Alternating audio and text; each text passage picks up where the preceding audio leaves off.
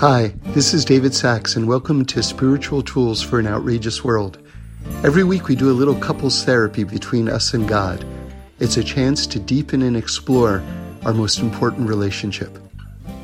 Okay, I'm glad you're here. I want to talk about the whole dynamic of body and soul today and how it relates to this very climactic moment in human history where Yitzchak gives the blessing to Yaakov and not to Esav. But the amazing thing is, is Isaac has lost his eyesight at this period in his life. And as we mentioned before, the Medrash says something amazing. How did he lose his eyesight? That when he was bound at the time of the Akedah, and remember, Isaac wasn't a, a little boy at that point. He was in his 30s. Very important. So he was very consciously giving up his life for God. And Abraham and, and Yitzchak were united in this amazing mission of not holding anything back in their lives, not one iota of their being, just giving it all over to God. And at that moment, it says that the angels were crying and that the teardrops of the angels went into Isaac's eyes, and that's what caused his quote unquote blindness. Now, when the Talmud refers to blindness, it doesn't use the word blind.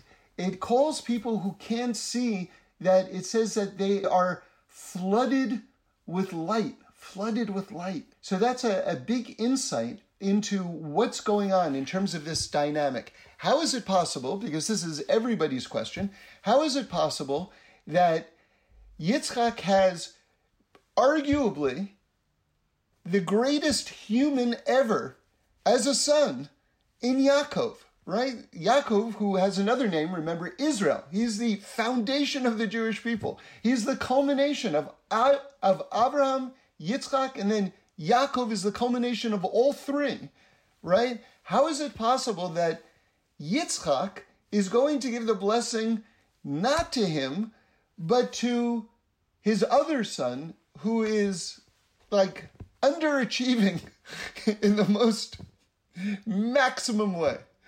I mean, and I'm trying to be nice in terms of my description of Esav because, you know, classically speaking, Esav is actually identified with the evil inclination itself. It says when Yaakov, later on, remember, after this whole event, Esav vows to kill Yaakov, right? He's like, You stole the blessing. And he's not going to be happy till he actually kills Yaakov. So Yaakov is told to escape, and he goes and he, he marries and he creates his family. And as he's finally heading back to Israel after this very long exile, an angel comes to him and, and to give him the following report Esav is waiting for you with 400 soldiers, basically to kill you and to kill your whole family. So the hope was that time would have minimized sort of like Esav's trauma and that it would be forgotten by this point. By the way, there is a happy ending to this story. They do reconcile on some level, and Esav does not kill Yaakov or anyone in his family. So that's just important just to put out there.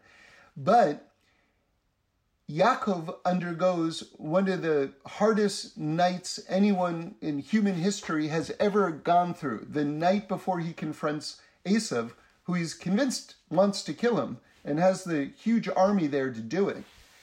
And during that night, this is the famous night that Yaakov wrestles with an angel and defeats the angel. And so if you look at the Rashi there, the the commentary is that that angel that Yaakov is wrestling with is the ministering angel of Esav, and that it's the Yetzer Hara itself, the evil inclination itself. So this was all a long way of saying that Esav, who he wants to give the blessing to, is actually identified with the Yetzer Hara. In terms of Torah ideology, they're considered almost one and the same.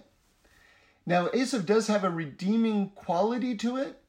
it head is buried in the cave of the patriarchs with Adam and Eve and Abraham and Sarah and Isaac and Rebekah and Jacob and so there is this redeemable aspect of Esav. And so, one of the interpretations of why Yitzchak wants to give this blessing to Esav is he wants to take this redeemable quality of him, and we'll explore what, what that quality is in a moment, and just magnify it. In other words, one basic level of understanding this very perplexing thought, which is how could it be that Isaac actually isn't giving the blessing to, to Jacob, knowingly, at this point anyway? Later on, and this is important for people to know, a lot of people miss this point. At the end of the Parsha, Isaac re ups the blessing to Jacob, this time doing it with full, with full knowledge. And even after he's given it, while he's still shook up, he's convinced that he was divided by God to give it to Jacob. So he doesn't even question it, even after he's shocked that it happened. So that's that's step one that he's sort of reaffirming it because he understands that this is what God wanted. And then at the end, he on his own very consciously just gives Jacob the blessing again. So so just in case you think that it was never that Isaac was never fully convinced that this is the right thing to do, no, he, he is fully convinced that it's supposed to go to Jacob. Okay.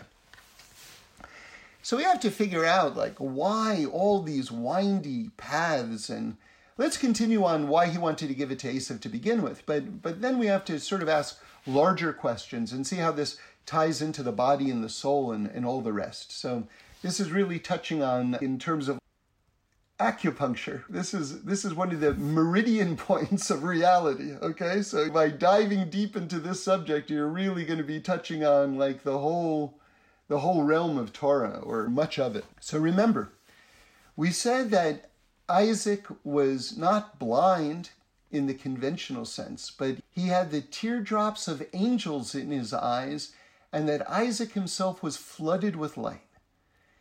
That that means sort of like he's seeing like ultimate reality in front of him. And remember, in when all is said and done, when all is said and done, Ein od milvado, which means all that exists is God. Right? Even evil works for God. Even evil works for God. So, so what does that mean? So the Baal Shem Tov explains evil. You ready? You ready to have evil explained to you in like a, a simple parable? I mean, that's that's a tall order, right? But but we're going to do it thanks to the Baal Shem Tov. So he says that there was a king, and a king had a son, and the son lived in the palace. And the son really, you know, like, was very good. But the king wondered, like, is the son just really good because he's in front of me? Like, how would the son behave if he was far away from me? Would he still be like this upright individual? So he sends his son off to a faraway province and he hires a harlot to seduce the son. And in this way, he's going to really see what is the moral stature of this son. Is the son going to say, Well, my father doesn't see me, so I'm going to kind of do what I want, right? And I can get away with it? Or will the son really show that his essence really is like excellent and he's going to send away the harlot? Which is it going to be? So the king wants to find out. Now, the harlot works for the king. The harlot knows that the king wants the son to pass this test. And so there's a problem because the harlot is hired to do her job and she has to do her job. So the whole time, and this is not the end of the story, listen carefully. The whole time that the harlot is seducing the son the harlot is thinking, please say no, please say no. And that's a very beautiful, streamlined understanding of how evil exists in the world and yet it works for God. In other words, evil itself doesn't want you to give into it because it works for God and God is good. But God created this world so that we should have free choice. So there has to be this element of darkness in the world where we can choose to do the right thing. So we have to be given opportunities to choose to do the right thing. And that's the role of the harlot in this story. That's materiality, okay? That's physicality in this world, right? So so we we we exist amidst it, but we have to understand that it's just an opportunity for us to serve God through. So let me put that last thought much more simply with another teaching, very short teaching. It says that when the Satan, right, the evil inclination, comes to a person, if you say yes to it, it tears its clothes and cries. And if you say no to it, it jumps up and dances. So, again, this is the idea how evil can exist in the world, but it's not a separate power from God. Because remember, all of Judaism is predicated on the concept of the oneness of God and that all that exists is God. Remember, we don't say our God like to the other religions. We say, we don't say, we do not say, our God is stronger than your God. That is not the message of Judaism. The message of Judaism is there are no other powers. No other powers exist. They don't exist. There is only God. So anytime that you say Shema, right? Say, cover our, we cover our eyes, we say Shema Yisrael, Hashem Elokeinu, Hashem Echad, right? Why are we covering our eyes? I heard this explanation in the name of Rabbi Nachman of Breslov. When something is very far away from you, right? You you have to squint in order to see it. Um, wait, let me let me try that again.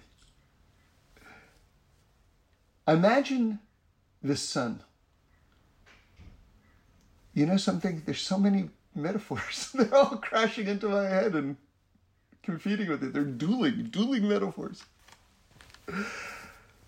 So let me just put it to you very simply.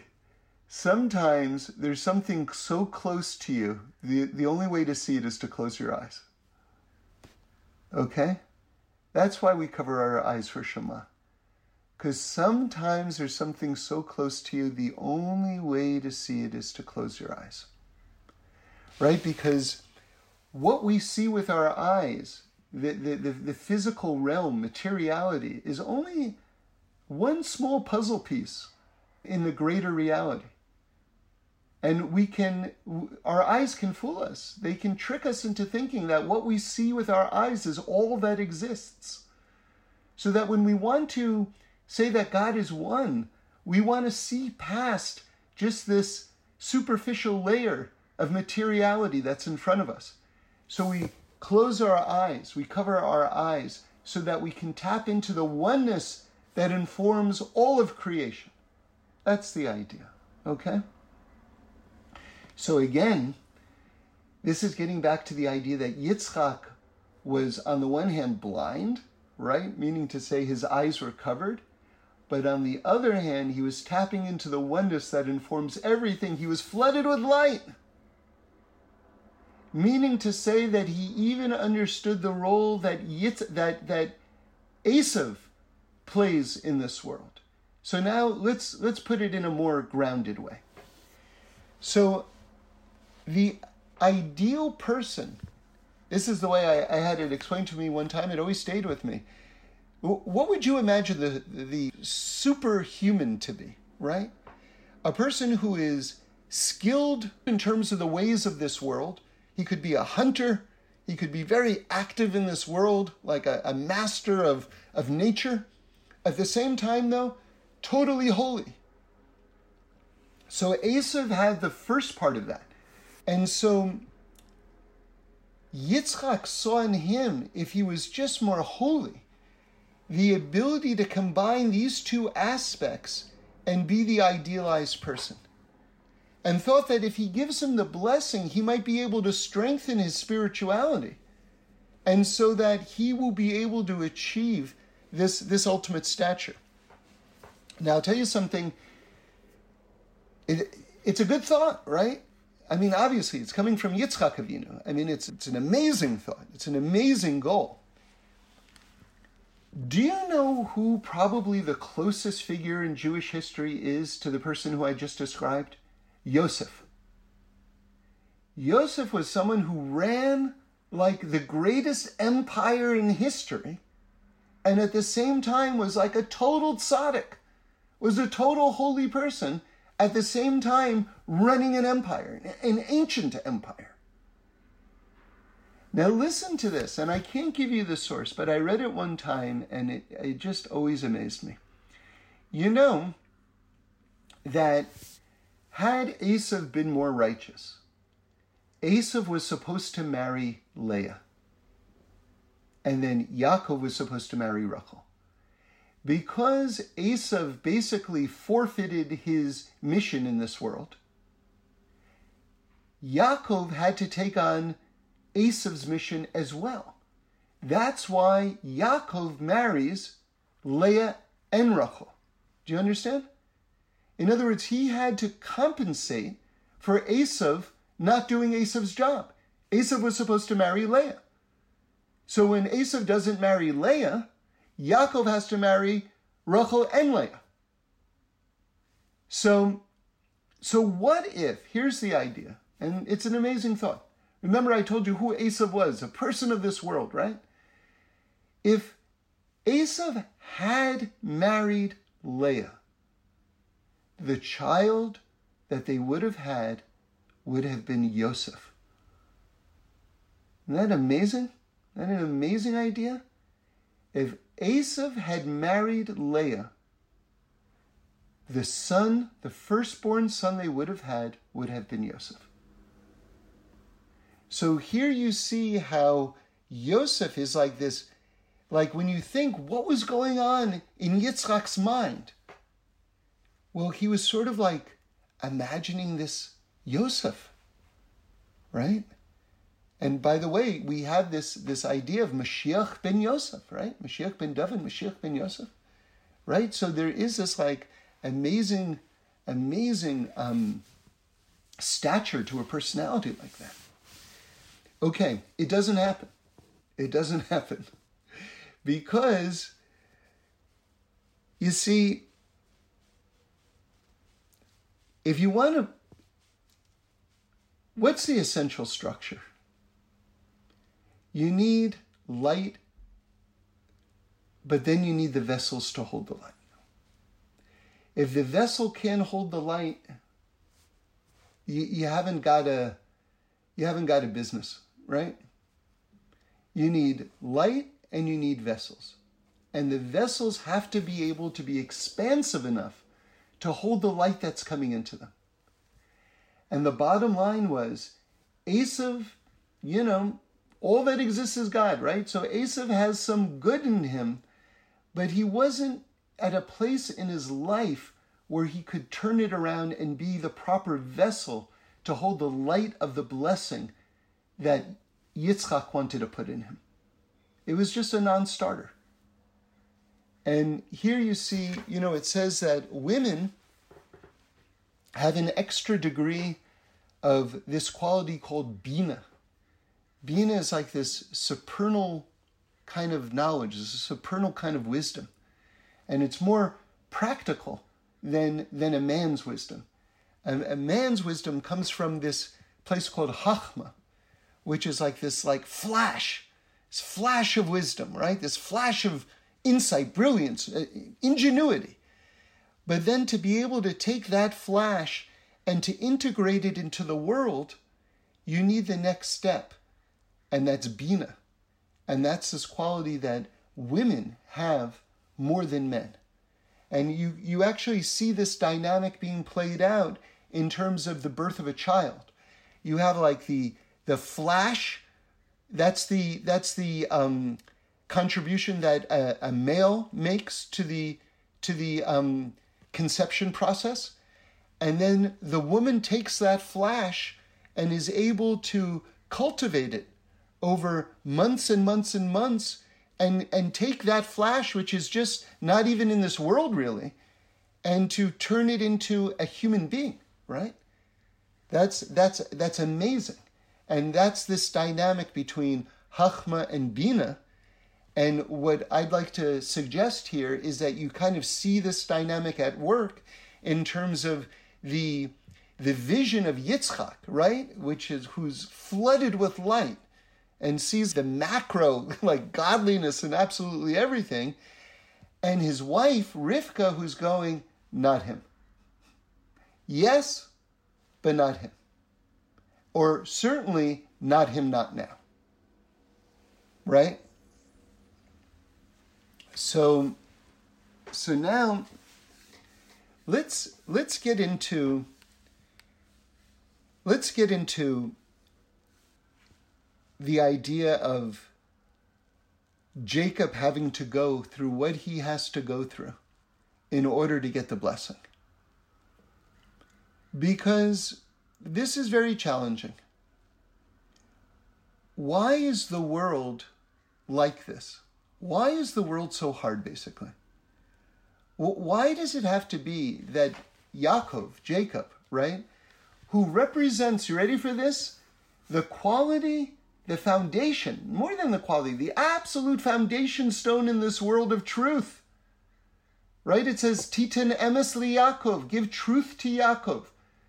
So Abraham represents chesed, kindness. Yitzchak represents gevura, right? Which is like power or strength or judgment, however you want to translate it. And then you have Yaakov, who's the culmination and the reconciliation of those two, who stands for truth. And not just truth, but Tiferet. He's also Tiferet, which is really like the harmoniousness of truth. So if he, this is making our question even stronger, because if he represents truth, how is it possible that he has to misrepresent himself in order to get the blessing that the world needs in order to survive. He has to disguise himself, and by the way, this is not his idea. And when you read the passages in terms of the conversation between Jacob and, and, and, and Rivka, Rebecca, right? It's all coming from Rivka, who's guiding him. Well, guiding him with wisdom, by the way. But Jacob hates it. He hates it. He hates that he has to misrepresent himself. You can feel his pain in, in these passages. And he says that that you know he has awesome respect obviously for his father Yitzchak and he says he's going to find out and he's going to curse me and I'm going to die. I mean he has such yira for his father, such respect for his father and such respect for the truth. And Rivka like reassures him and says it'll be on me. Don't worry. Don't, don't worry. I, I take it upon myself if that happens. So Jacob disguises himself to the point where his mother puts goat hair on the back of his neck, right? So that if his father takes him to bring him close, that he'll feel Esav's hairiness, right? And on the tops of his hands, so that if Jacob takes his hand, that he feels Esav's hairiness and he's convinced. And Yitzchak doesn't fall for it right away, and he interrogates Jacob. He goes, "Are you sure you're Esau? Like, ah, you, are you sure?" And Jacob has to keep on saying that he is, which is so heart wrenchingly painful for him. Okay, so let's get back to our question. Why does the truth, or what is the truth? Because it's very easy to hear this story and go, well, I guess Jacob doesn't really stand for the truth, otherwise, he wouldn't have done any of this stuff. It's a very easy question to launch at this. So we have to actually ask ourselves how do we define the truth? And so I heard from Rabbi Grossman something very, Olav Shalom, very, very clear, compelling. The truth is what God wants. That's the truth. The truth is what God wants. And God wanted Yaakov to have the blessing. So, by the way, there's another nice piece of imagery that Rashi brings. He says, because Yaakov really was the firstborn, spiritually speaking. So, but you say, well, Esav came out of the womb first. So Esav is the firstborn. What are you talking about? So Rashi brings a very interesting example. He says, if you think of a thin tube, like imagine like a thin test tube, okay? Thin glass test tube. And you put, let's say, a blue marble in first. Let's say that stands for Yaakov. And then you put a red marble in afterwards. That stands for Esav. Okay? So the blue marble came in first. The blue marble was the first. But if you turn it over, what's going to come out first? The red marble. The one that came in second is going to come, come out first. Do you understand? This is the imagery that Rashi presents to show you that on the most fundamental level, Yaakov really was the firstborn. And certainly, when you think that God, before the creation of the world itself, envisioned the Jewish people before the creation of the world itself, and that Yaakov is Israel, that really does make him the first. Okay. Let's return back to our question. Why is it so hard to enact the truth in this world? If the world was built for truth, why why is it so hard? So, we have to go back to basically the foundation of everything that I've been telling you for years and years and years and years and years, which is the question that everybody has, which is if there's a God, why is the world so messed up?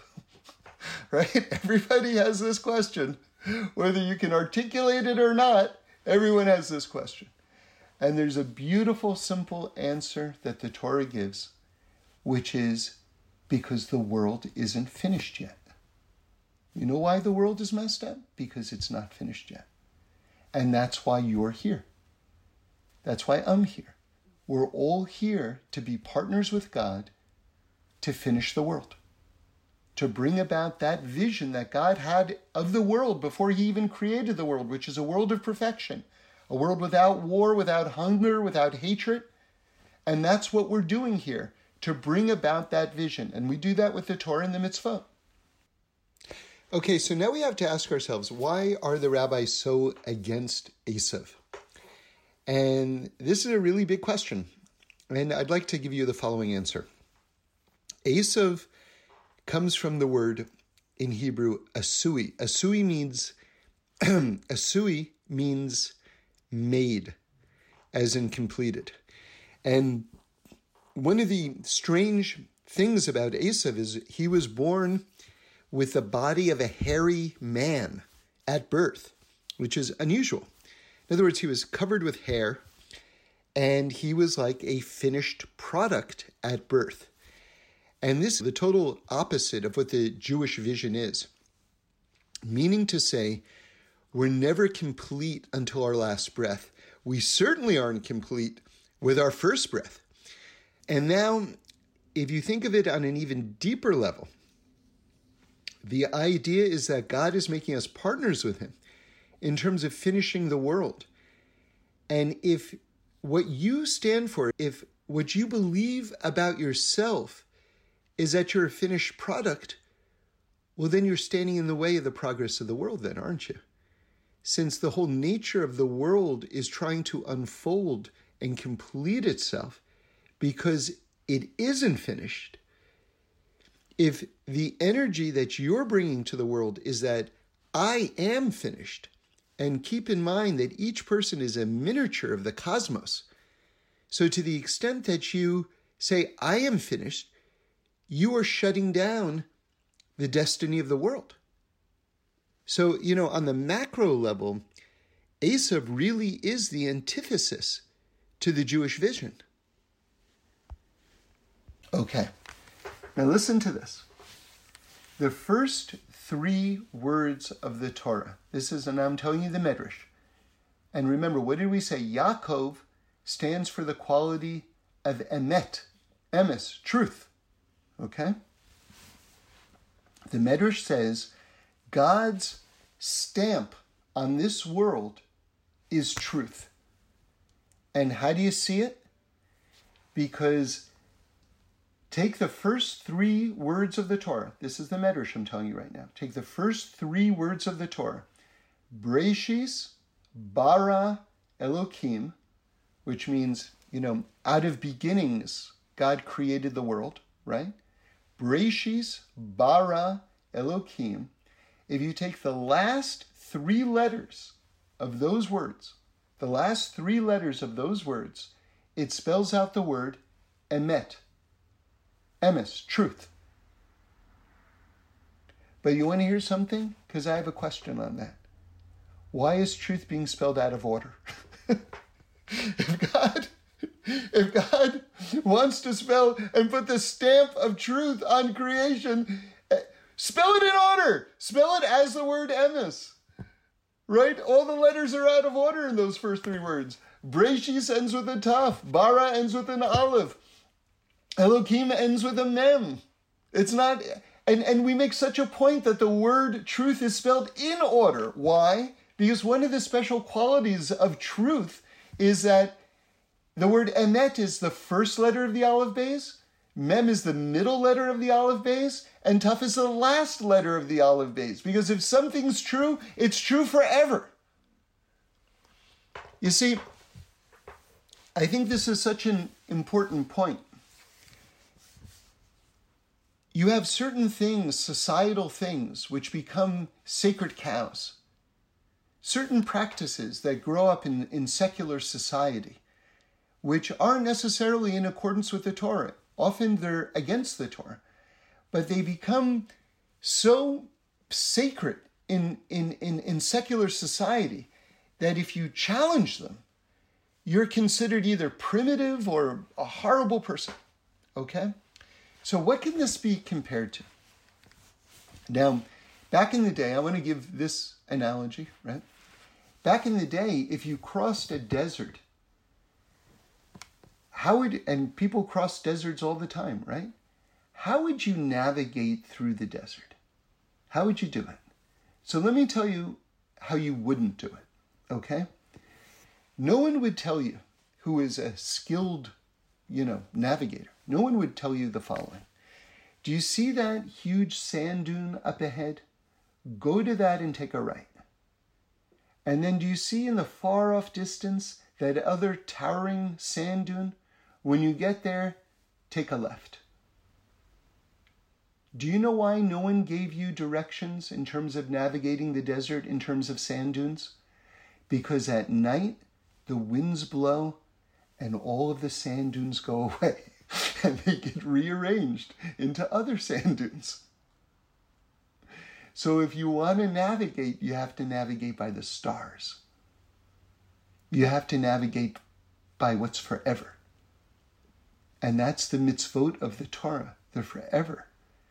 The things that become societal sacred cows, right? Like they last for maybe a generation, maybe a few generations, maybe a hundred years, maybe 200 years, and then they blow away. One of the most famous books I really recommend it. Uh, it's called The Structure of Scientific Revolutions. And it talks about the whole idea of paradigms shifting. The whole notion of shifting paradigms comes from this book. It's amazing, and it goes through the history of science, and it tells you how certain ideas were so lodged in the collective consciousness that they wouldn't go away. Like, I'll give you an example. I don't know if it, this is in the book, it's been a while since I read it, but Aristotle posited that the most divine shape was the circle or the sphere. And therefore, the orbits of planets had to be circular because they were in the celestial spheres, which was this very divine place. So they had to reflect the divinity of motion, which would be circular. And so remember, the, the ancients were like really good astronomers. Like that was like the earliest science to become super advanced was like astronomy. And you get to people like Kepler, and Copernicus, and, and, and they're taking such exact measurements, and they're like, eh, it doesn't seem so circular. but Aristotle said that it was a circle. Yeah, but it doesn't really fit with like what I'm observing. It's like, well, Aristotle can't be wrong. And so they'd fudge the math to make it fit like Aristotle. And then finally they were like, we're just got to get rid of Aristotle. and then they realized, you know what? And Kepler really was that person. They realized, no, the orbits of planets are elliptical, not circular. The paradigm changed. And now a whole new rush of wisdom, scientifically speaking, comes into the world. And you've got all sorts of paradigm shifting. But when it comes to morality, we have what we call Torat Emet, which means navigating by the stars. Right?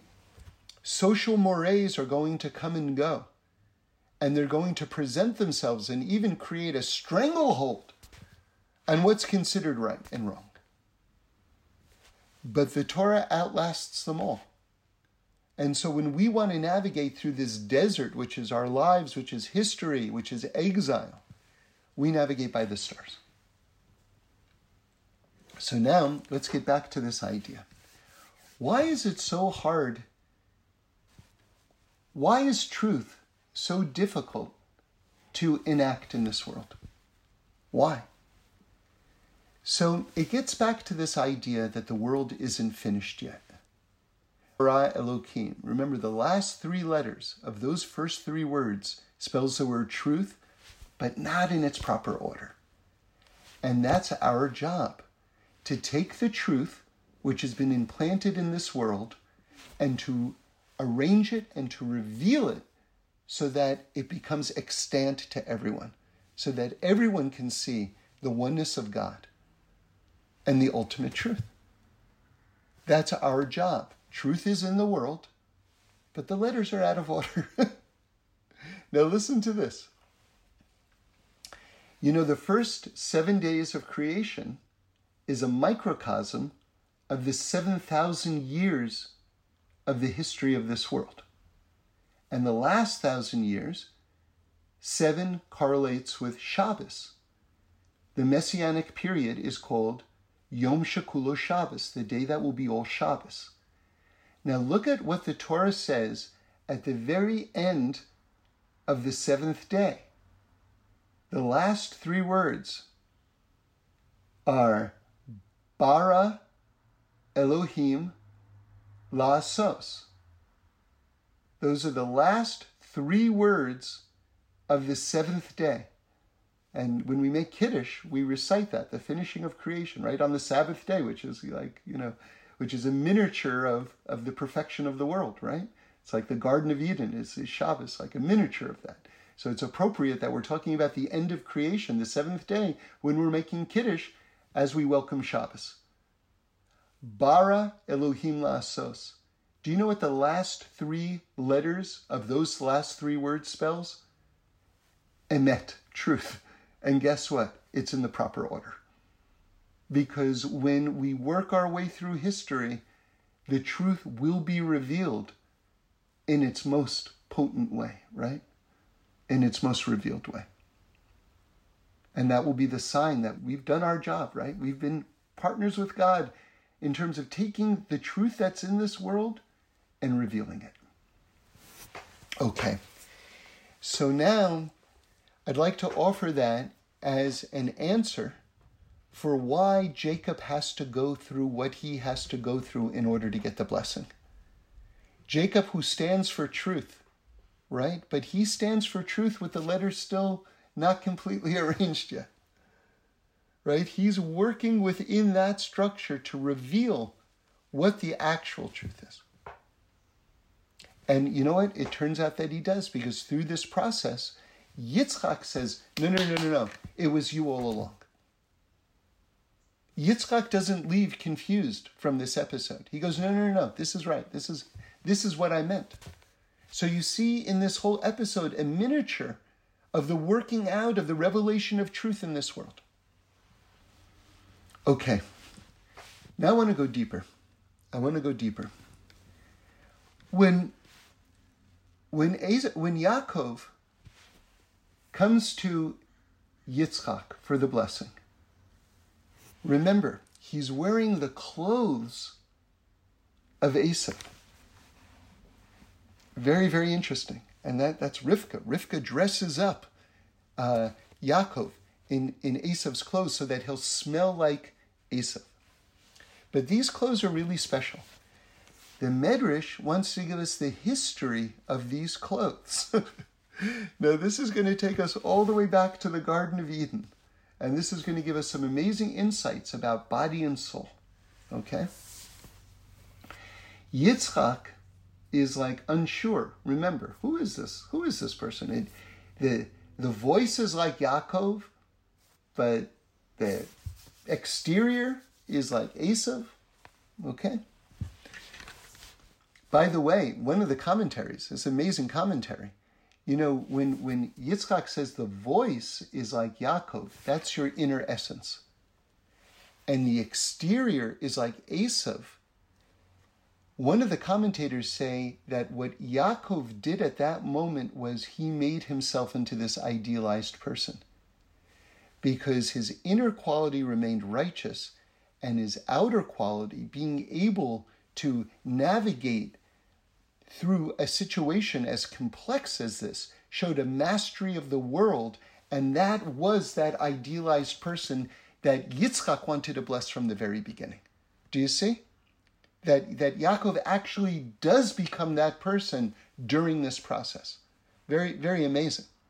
But anyway, Yitzchak is still unsure, and he smells the garment of Esav.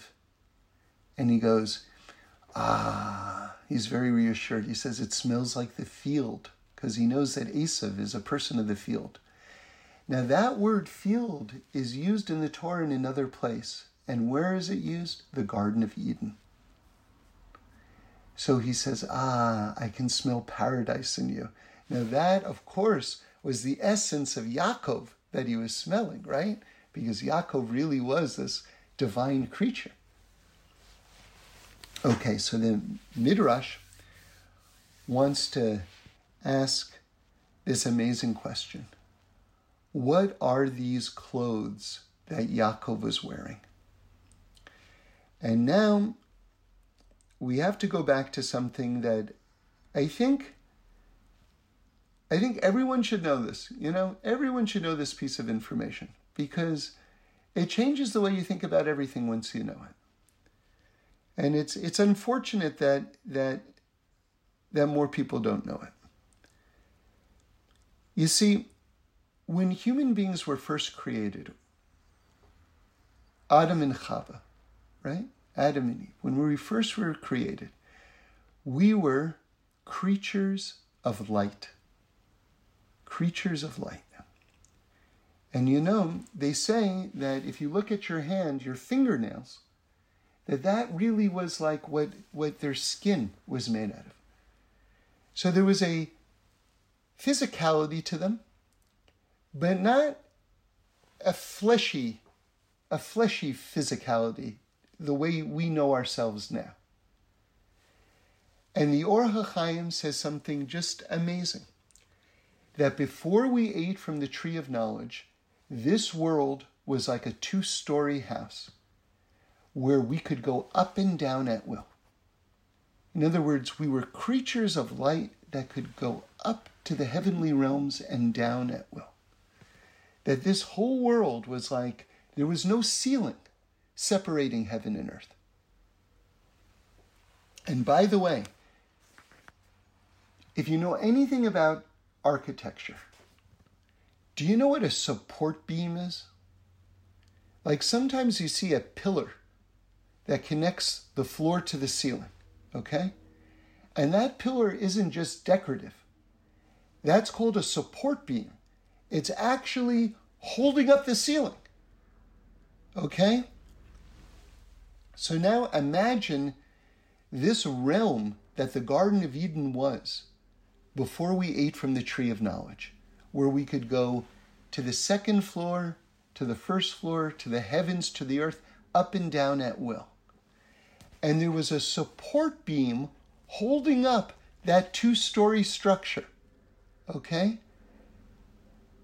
Do you know what that support beam was? You ready for this? That was the tree of life. That's what the tree of life was. Did you ever wonder why the tree of life was so great? The tree of life was that letter Vav of the yud Yudke Vavke. That Vav which connects this world to the higher realms. That Vav, that Vav was the Eitz Chaim. And do you know what happened when we ate from the tree of knowledge? Like that support beam was damaged. Or it shrank. Let's just say it shrank down. And all of a sudden, the second floor collapsed, and we just had the first floor. And now we had a ceiling separating heaven and earth. Do you see it? Do you, do you see it? Remember, God said, Eat from all of the trees. The first thing that God says to us, most people think the first thing God said to us was no. Okay, I just want to welcome you all by saying no. Do not eat from the tree of knowledge. That is not the first thing that God said. Look in the Torah. It says, God said, eat from all of the trees except for that one. In other words, enjoy, participate, create this amazing experiential you know, experience with your life in this world. Like, really, remember, it says in the Talmud Yerushalmi, at the end of 120, each one of us is going to be judged if we didn't eat a delicious fruit or if we didn't participate in the beautiful things that this life has to offer us. Because that's part of experiencing God, is, is experiencing the beauty of this world. It says that Reb Samson Raphael Hirsch was once taking a trip to the Alps, and someone thought that that was, you know, like a little bit of a waste of time. Like, you know, why doesn't he have his nose in a book? like, what are you doing going to the Alps? And he said, at the end of 120, God is going to ask me, why didn't you see my Alps? So that's very much this idea. God begins the discussion with human beings by saying, eat from all the fruits, but not that one. So, can you imagine if we ate from the tree of life first, and that by doing so, we solidified that pillar connecting heaven and earth so that we could remain creatures of light? Like, imagine like this story playing out in that way. And amazing, right? Okay. So after, so to speak, the ceiling collapses, this world becomes much more material. This world becomes much more physical. And we ourselves as a species, as a creation, become much more physical. In the Torah itself, God, before we left the Garden of Eden, and if you look at the deeper commentaries, all of them say that this little detail is out of order, okay? That what it really means that God clothed us, says God put clothing on us. What that really means is that God made us these creatures of flesh. Now, this was the original garment. This was the original garment. And the amazing thing is the commentators describe this garment in wildly different ways. And I'm going to give you two utter opposites, and you're going to see in a moment how they're actually saying the same thing. They're going to, you, I'm going to give you two thoughts. They couldn't be further apart from each other. And you're going to see how they're saying the same thing in a moment. The Targum Yonasan says, you know what that garment was? You know what our flesh, you know what our flesh is? You ready for this? Snakeskin. How, how alarming is that? How alarming is that? We are clothed in snakeskin. In other words, we listen to the snake, that created physicality, and our physicality is our undoing, and it's snakeskin. Okay? That's, that's, that's, you know, I, I was giving this over the other day, and someone said, Is snakeskin a bad thing? And I'm like, Unless we're talking about an $800 pair of shoes, yes, it's a bad thing. okay, so so now you ready for the opposite? Let's hear something super positive now. The Baal HaTurim says, you know what that you know what garments God put us in? The bigdei kehuna, the clothing of the high priest. I mean, can you get more can you get more opposite than that? So, so now I want to show you how it's saying the same thing. Okay? Because now that we're physical creatures living in a physical world, you have two paths before you. One is to run after your own physicality, or one is to see your physicality as a projection of your soul in this world and to elevate the physical by raising it up spiritually. That's the job of the high priest. In other words, are, is, your, is your body the clothing of the high priest, meaning to say, is your body an extension of your soul? in which case you understand that the job of this whole world is to take your soul and to lift up all the physicality and raise up all the physicality around you. That's that's the high priest take on it. Or we run after our own physicality and we become limited by that. Let me put it into different language. Let me tell you how the Eish Kodesh, uh, the Rebbe of the Warsaw Ghetto, Zecher Tzaddik Levrocha, how he asks it. He says, Is your body a covering of your soul? Or is your body an extension of your soul? Amazing, amazing way of trying to understand who am I? What am I? What is this world? What am I doing in this world? What is going on? So it says in Iyov, the book of Job, which the Talmud says was written by Moshe Rabbeinu. Okay, like Moses wrote the book of Job. Wow, pretty amazing. One of the passages is, in it is from my flesh I see God. Isn't that interesting? Like, imagine the, how an angel looks at the world. An angel looks at the world from the standpoint of spirituality, looking even into greater spirituality. There is no physical barrier. It's just spirituality contemplating the vastness of greater spirituality. That's how an angel sees this world.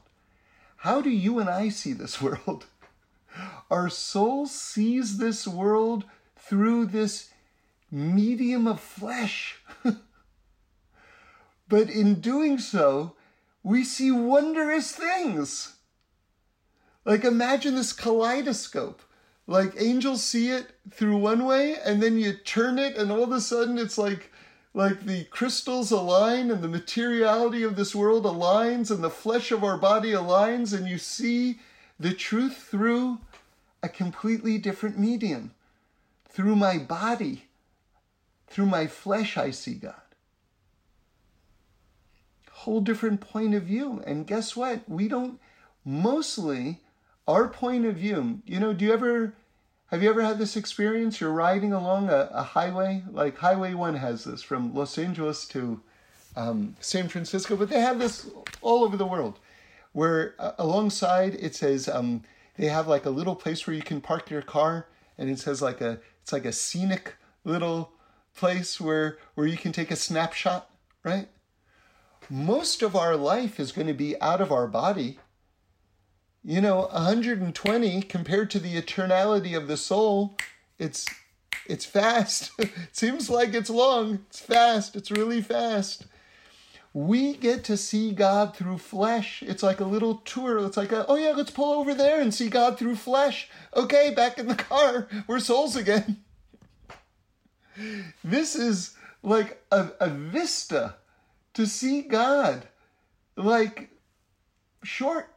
En- enjoy it. Oh, look over there. You didn't see that? All right. All right. Look, no, over there. Over there, over there.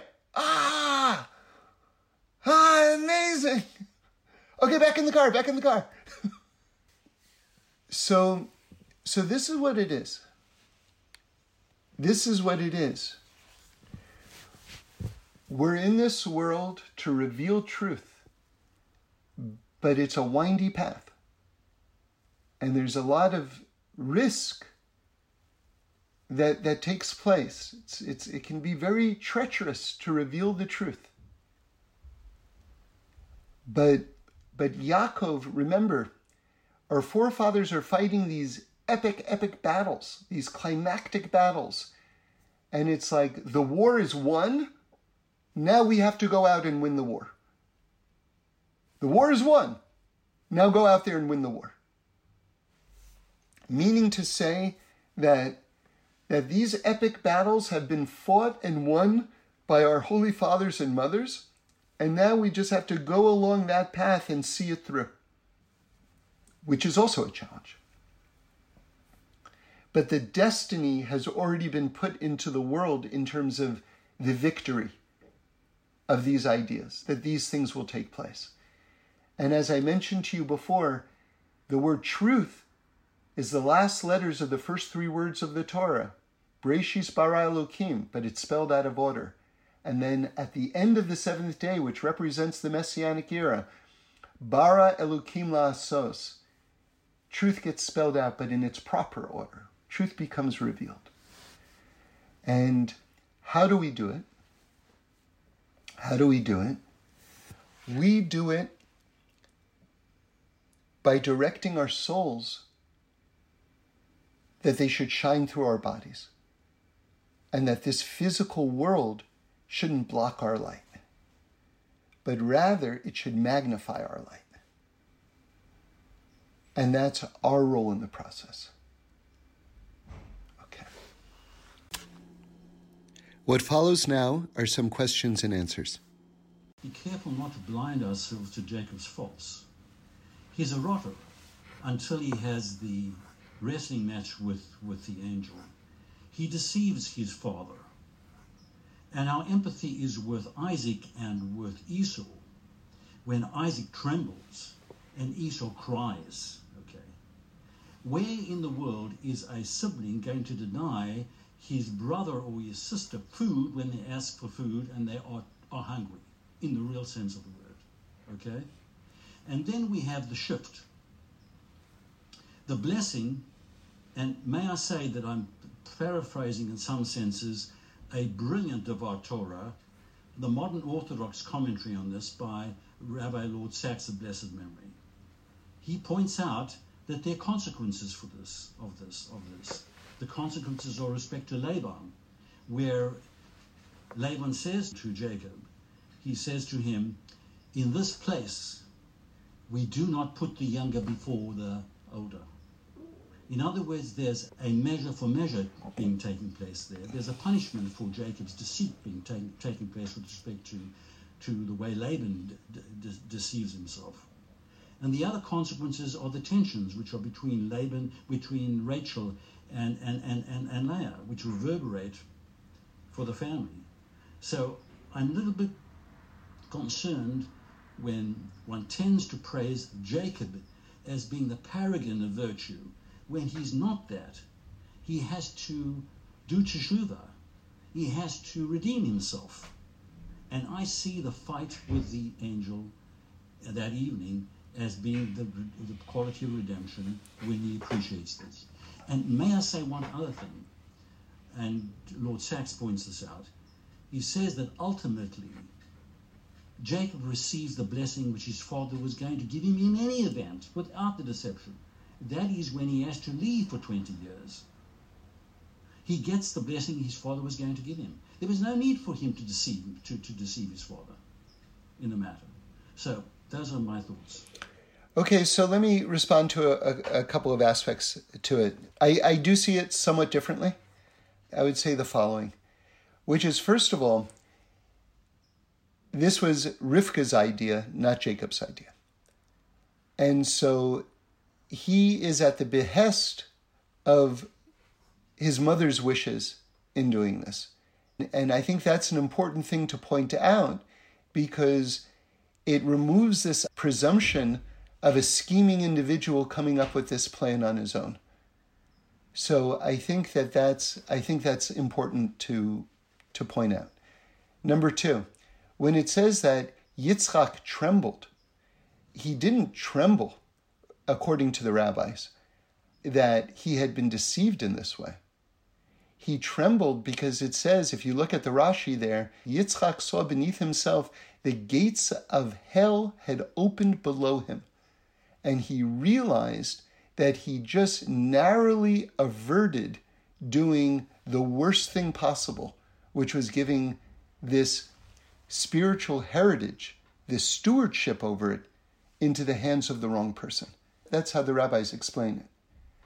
Next, I would say, in terms of his comeuppance, although you didn't use that word, that the Mida, uh, Keneged Mida thing, the retribution that Jacob receives in the house of Lavan, right? I would explain it the following way that it wasn't punishment or comeuppance for what he had done, but rather, if you're thrown into the gladiator pit to save your life, you're going to get covered with blood. Meaning to say, you may emerge victorious, but you're not going to look so good at, at the end of that match. In other words, if the quality of truth is thrown into a world, and by the way, all the holy books describe this world as they call it Olama Sheker, which means this we live in a world of lies right? Because this, this world isn't finished yet.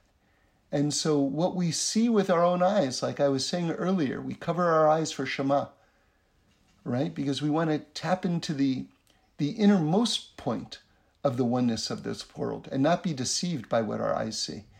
If truth is going to emerge from a world where truth isn't completely extant yet, it's going to emerge looking damaged. And so Yaakov is going to have to pay a price for waging this war. And those are the consequences of the evolution of this world spiritually, as opposed to the comeuppance done to a person who has a little bit of trickery within him that has to be refined and rooted out with respect to the evil which is being done between her and the prince. I cannot yes. accept any diminishment of culpability. Yes. Or anything done to the six million. Yes. And to any of those people who were um, the victims of Stalin's genocide. Yes. That was pure evil. Yes. There's no redeeming quality there. Yes. There's no diminishment of culpability in that in that respect. First of all, I totally agree with you. And what I would add to this is that parable with the harlot. First of all, it was said before the Holocaust, but that aside, it's trying to reconcile a larger question, which is how can evil exist at all? In other words, is there one power in this world or are there two powers? Is there good and evil or is there only oneness? Because if you say there's only oneness, we have to recognize the fact that evil exists in this world. And then we have to say that evil works for God if there's only going to be oneness. So, therefore, what is the relationship between evil and the oneness of God? Okay, now, having said that, to address your point, in this story, evil It's almost like on, the, on an angelic level, right? Where evil is very aware of the role that it's playing. But I think that you have progressive levels of concealment and darkness where you have in this world personalities in real life who are so committed to wrongdoing that they have no redeeming quality to them whatsoever, as, as, as you are saying.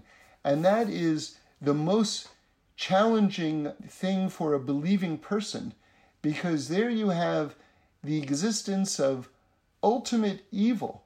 And then how do you say that all that exists is God, which we must say, otherwise, we're absolutely gutting the foundation of Torah and Judaism. So, this is where you have what's called in Torah Hester Panim, which means God says, I will hide my face.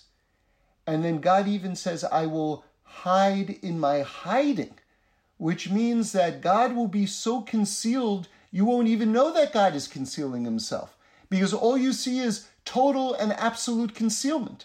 It won't even occur to you that there can be anything behind this other than the evil that you're facing with your own eyes. And that's what we had with the Holocaust. Certainly. Thanks for listening. We do this every week, so join in again next Sunday for a new podcast where we explore the amazingness of life. And review us and send in any comments or suggestions. I'd love to hear them.